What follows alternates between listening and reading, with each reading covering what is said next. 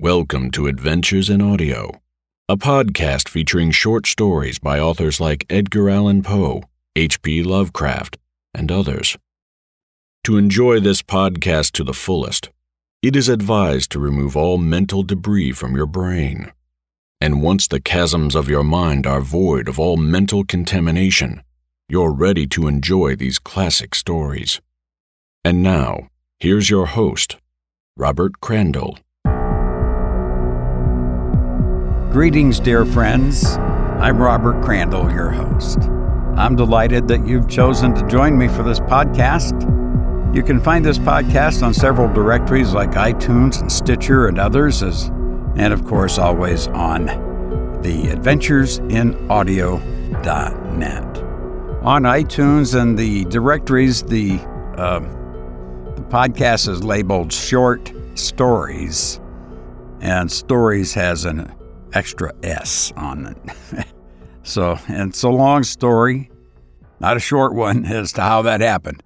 But anyway, that's uh, that's what it is on the directories. Our website is adventuresinaudio.net, and there's a link to all the podcast episodes on our website. Each week, I will read a story of horror, mystery, crime, and related genres. And it may not be exactly seven days. Sometimes uh, it may be longer, but I will try to get a story on uh, between seven and ten days. Uh, just, but there are sometimes encumbrances arise that are unexpected, and uh, uh, delays can happen.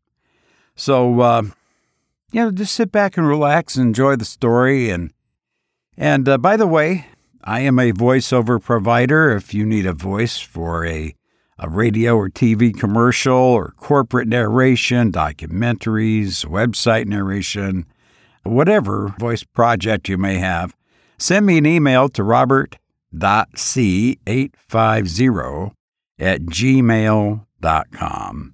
And uh, if my voice isn't suitable, I have friends in the business and uh, we will get you taken care of.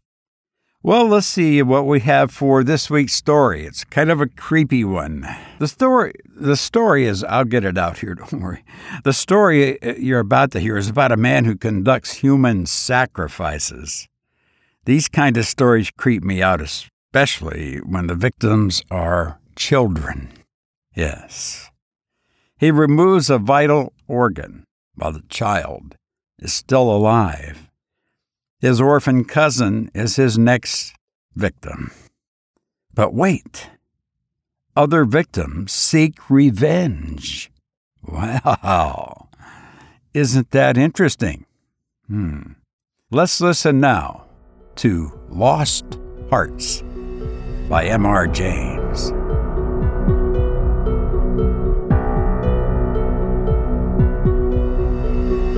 It was, as far as I can ascertain, in September of the year 1811 that a post postchaise drew up before the door of Aswarby Hall, in the heart of Lincolnshire.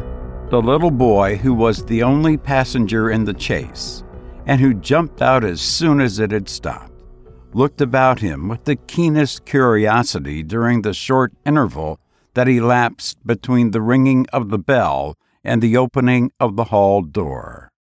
He saw a tall, square, red brick house, built in the reign of Anne. A stone pillared porch had been added in the pure classical style of 1790. The windows of the house were many, tall and narrow, with small panes and thick white woodwork. A pediment pierced with a round window crowned the front. There were wings to the right and left, connected by curious glazed galleries supported by colonnades with the central block. These wings plainly contained the stables and offices of the house. Each was surmounted by an ornamental cupola with a gilded vane. An evening light shone on the building, making the window panes glow like so many fires. Away from the hall in front stretched a flat park studded with oaks and fringed with firs, which stood out against the sky.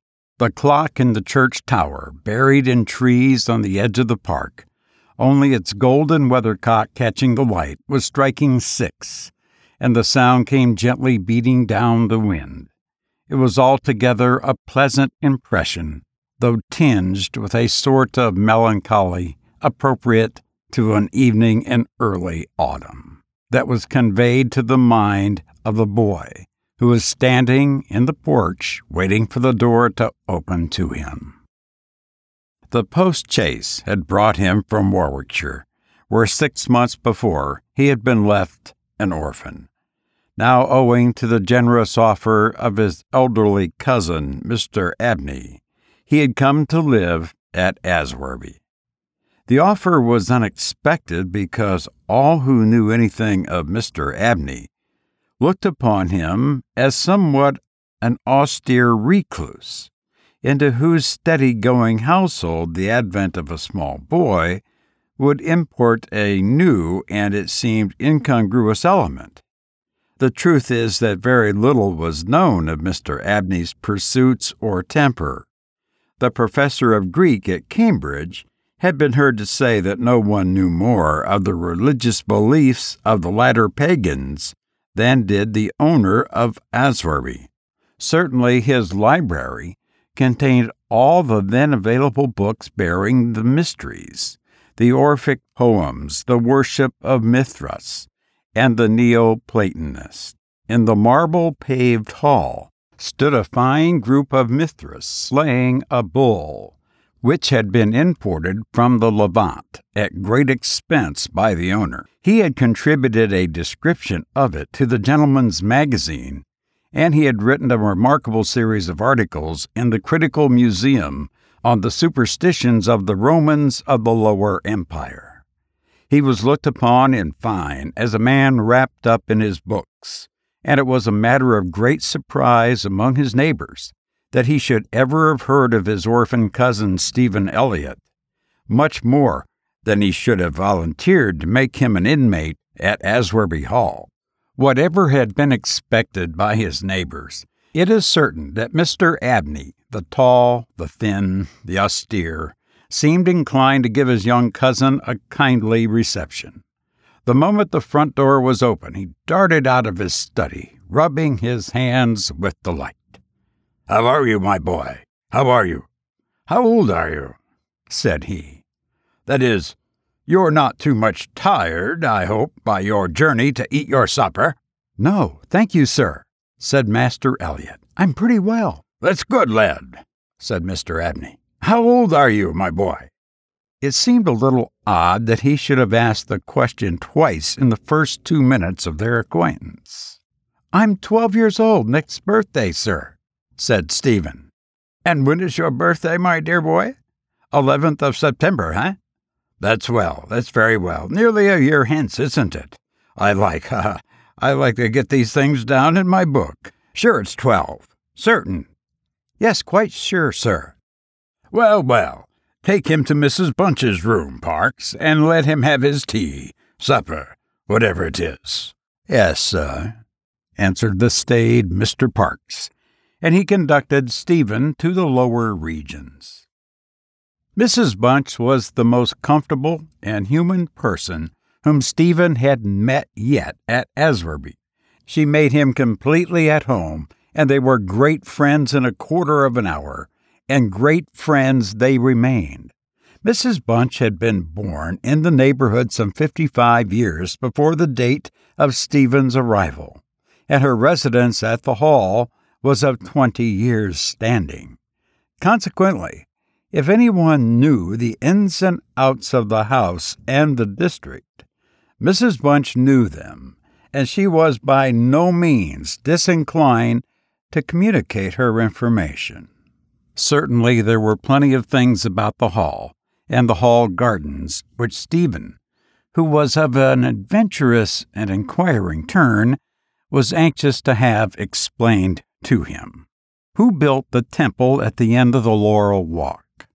Who was the old man whose picture hung on the staircase, sitting at a table with a skull under his hand? These and many similar points were cleared up by the resources of Mrs. Bunch's powerful intellect. There were others, however, of which the explanations furnished were less satisfactory. One November evening, Stephen was sitting by the fire in the housekeeper's room, reflecting on his surroundings. Is Mr. Abney a good man?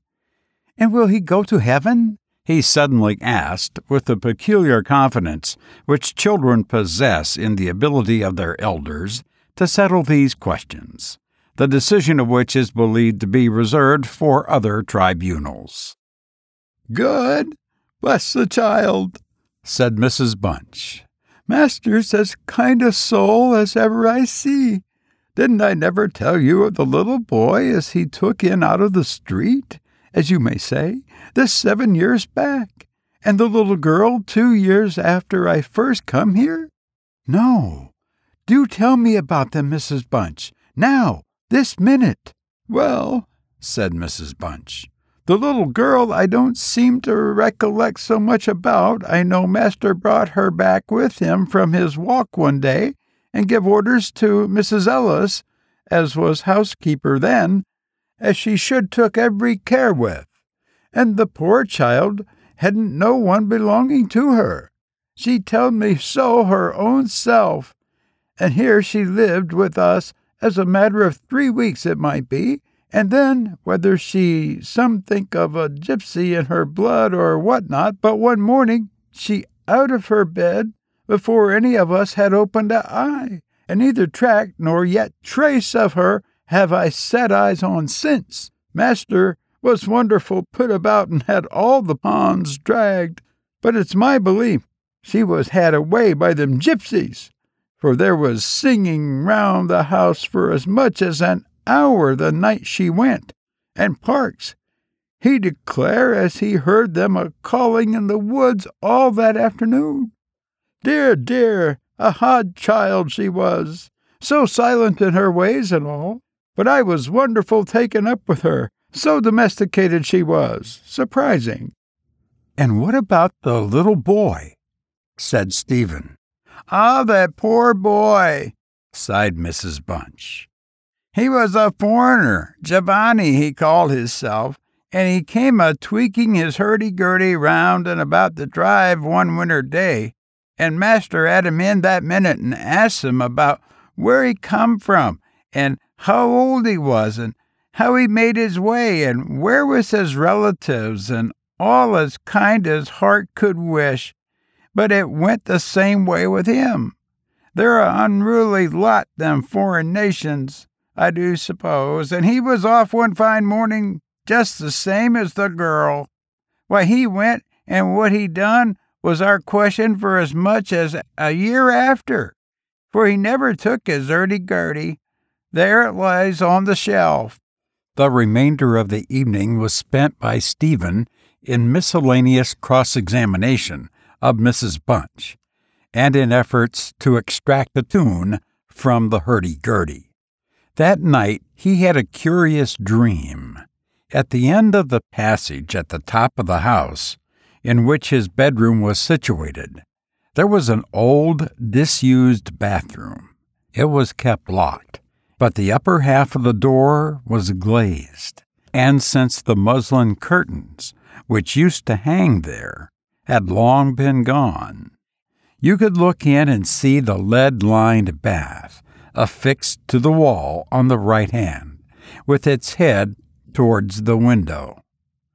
On the night of which I'm speaking, Stephen Elliott found himself, as he thought, looking through the glazed door the moon was shining through the window, and he was gazing at a figure which lay in the bath. His description of what he saw reminds me of what I once beheld myself in the famous vaults of St. Michan's Church in Dublin, which possesses the horrid property of preserving corpses from decaying for centuries a figure inexpressibly thin and pathetic, of a dusty laden color, enveloped in a shroud like garment, the thin lips crooked in a faint and dreadful smile, the hands pressed tightly over the region of the heart.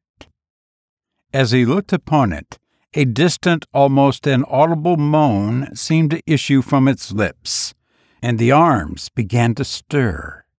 The terror of the sight forced Stephen backwards, and he awoke to the fact that he was indeed standing on the cold boarded floor of the passage in the full light of the moon. With a courage which I don't think can be common among boys of his age, he went to the door of the bathroom to ascertain if the figure of his dreams were really there. It was not, and he went back to bed. Mrs. Bunch was impressed next morning by his story, and went so far as to replace the muslin curtain over the glazed door of the bathroom. Mr. Abney, moreover, to whom he confided his experiences at breakfast, was greatly interested and made notes of the matter in what he called his book. The spring equinox was approaching, as Mr. Abney frequently reminded his cousin, adding that this had been always considered by the ancients to be a critical time for the young, that Stephen would do well to take care of himself and to shut his bedroom window at night, and that Censorinus had some valuable remarks on the subject. Two incidents that occurred about this time made an impression on Stephen's mind. The first was after an unusually uneasy and oppressed night that he had passed, though he could not recall any particular dream that he had had. The following evening, Mrs. Bunch was occupying herself in the mending his nightgown. Gracious me, Master Stevens! She broke forth rather irritably. How do you manage to tear your nightdress all to flinders this way? Look here, sir. What trouble you do give to poor servants that have to darn and mend after you.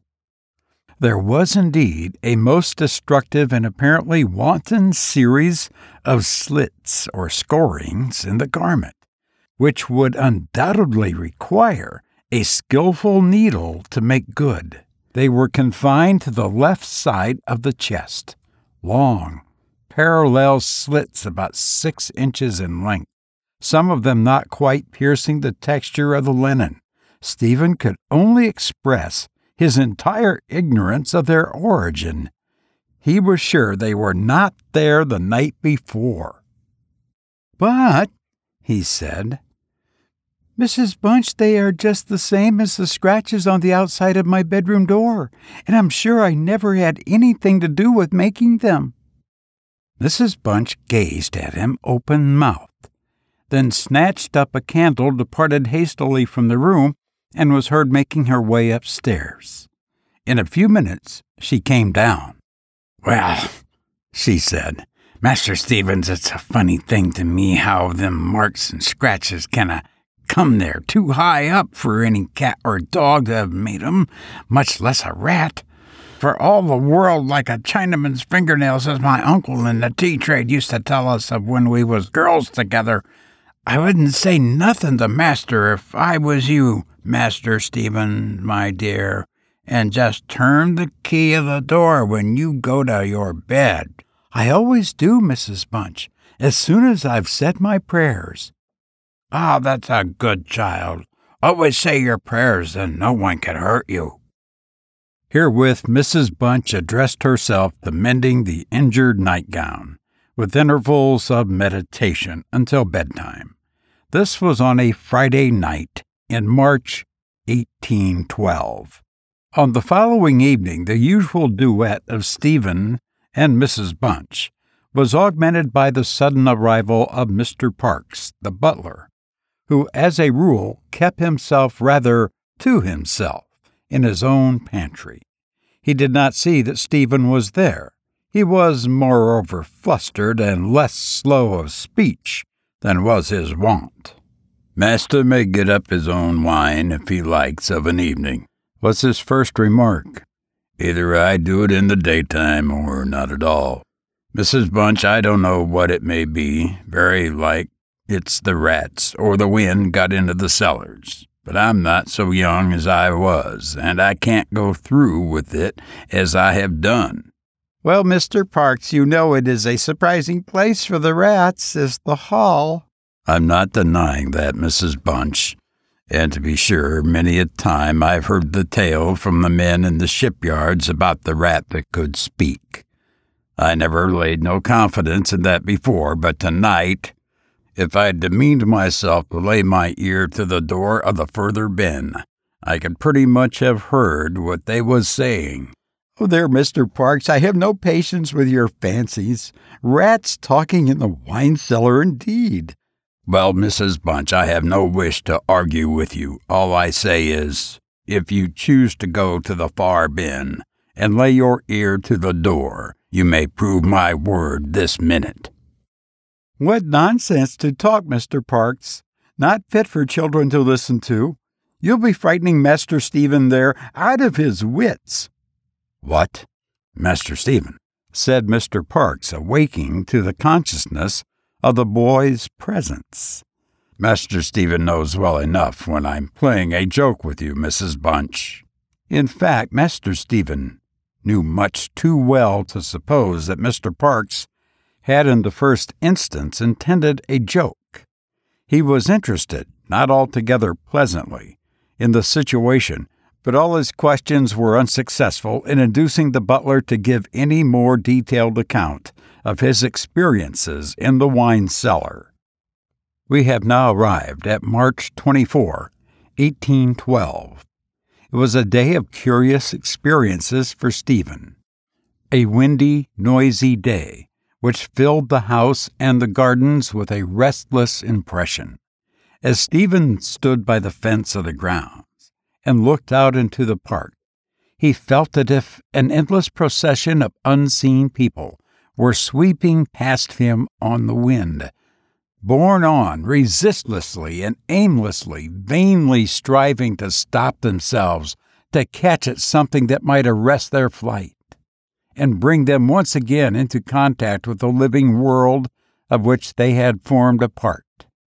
After luncheon that day, Mr. Abney said, Stephen, my boy, do you think you could manage to come to me tonight as late as eleven o'clock in my study? I shall be busy until that time, and I wish to show you something connected with your future life, which is most important that you know. You are not to mention this matter to Mrs. Bunch, nor to anyone else in the house, and you had better go to your room at the usual time. Here was a new excitement added to life. Stephen eagerly grasped at the opportunity of sitting up until eleven o'clock. He had looked at the library door on his way upstairs that evening and saw a brazier which he had often noticed in the corner of the room moved out before the fire, and an old silver gilt cup stood on the table filled with red wine, and some written sheets of paper lay near it. Mr. Abney was sprinkling some incense on the brazier from a round silver box as Stephen passed, but did not seem to notice his step. The wind had fallen, and there was a still night and a full moon. At about ten o'clock, Stephen was standing at the open window of his bedroom, looking out over the country. Still as the night was, the mysterious population of distant moonlit woods was not yet lulled to rest. From time to time, strange cries, as of lost and despairing wanderers, sounded from across the mere. They might be of notes of owls or water birds, yet they did not quite resemble either sound. Were not they coming nearer? Now they sounded from the nearer side of the water, and in a few moments they seemed to be floating about among the shrubberies. Then they ceased.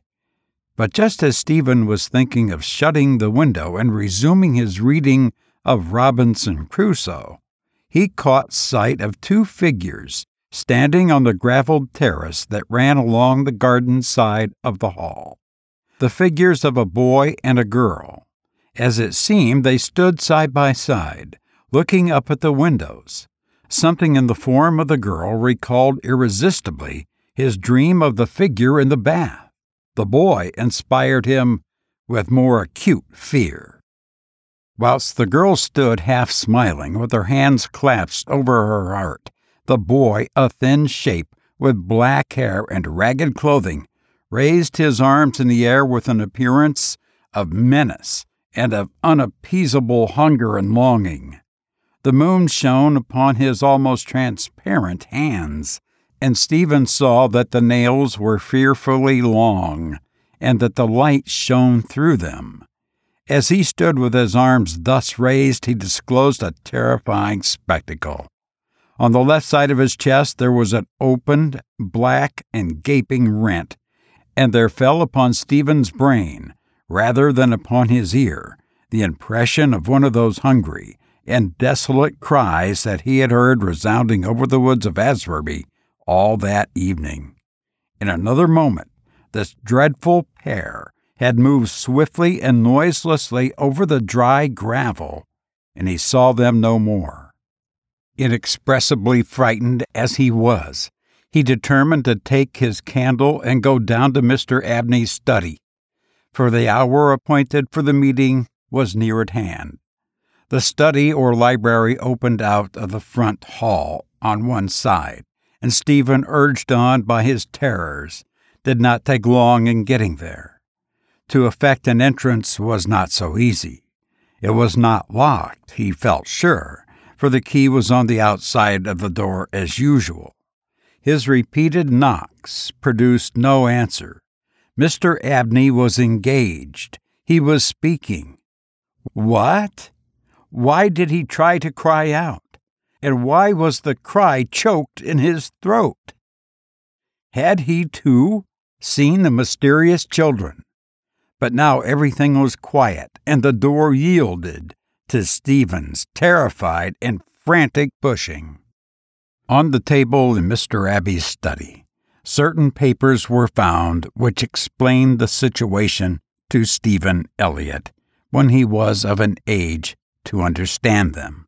The most important sentences were as follows It was a belief very strongly and generally held by the ancients, of whose wisdom in these matters I have had such experience as induces me to place confidence in their assertions that by enacting certain processes, which to us moderns have something of a barbaric complexion, a very remarkable enlightenment of spiritual faculties in man may be attained. That, for example, by absorbing the personalities of certain number of his fellow creatures, an individual may gain a complete ascendancy over those orders of spiritual beings which control the elemental forces of our universe. It is recorded of Simon Magus that he was able to fly in the air or become invisible or to assume any form he pleased by the agency of the soul of a boy whom, to this libelous phrase employed by the author of Clementine Recognitions, he had murdered. I find it set down, moreover, with considerable detail in the writings of Hermes Trismegistus that similar happy results may be produced with the absorption of the hearts of not less than three human beings below the age of 21 years. To the testing of the truth of this receipt, I have devoted the greater part of the last 20 years, selecting as the corpora vilia of my experiment such persons as could be conveniently removed without occasioning a sensible gap in society. The first step I effected by the removal of one Phoebe Stanley, a girl of gypsy extraction, on March 24, 1792.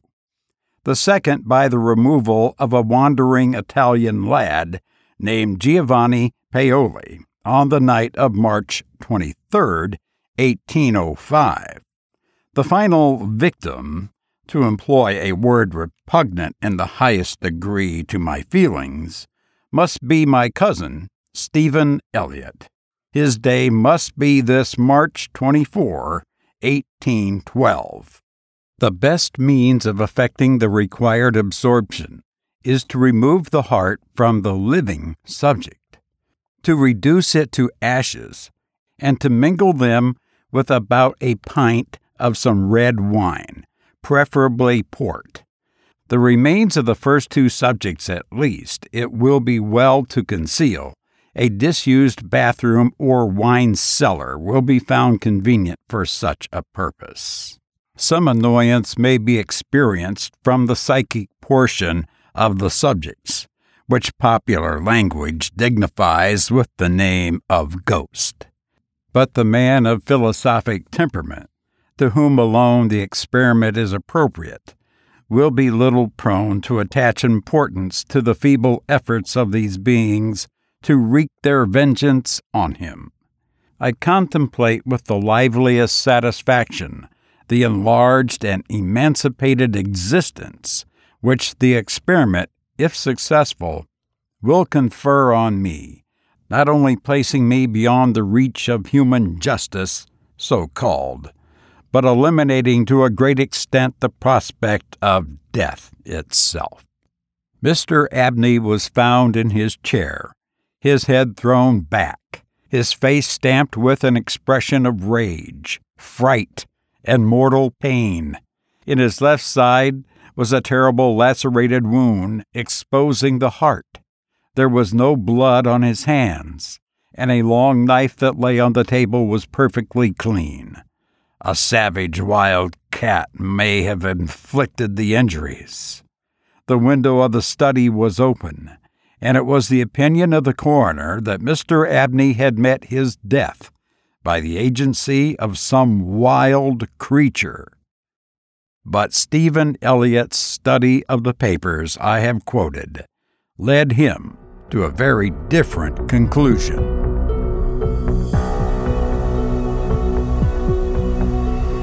You've been listening to Lost Hearts by M.R. James. Now that the mental debris has been removed and the chasms of your mind have been purged of contamination and restored with substance, you are ready to rejoin the living. Caution is advised.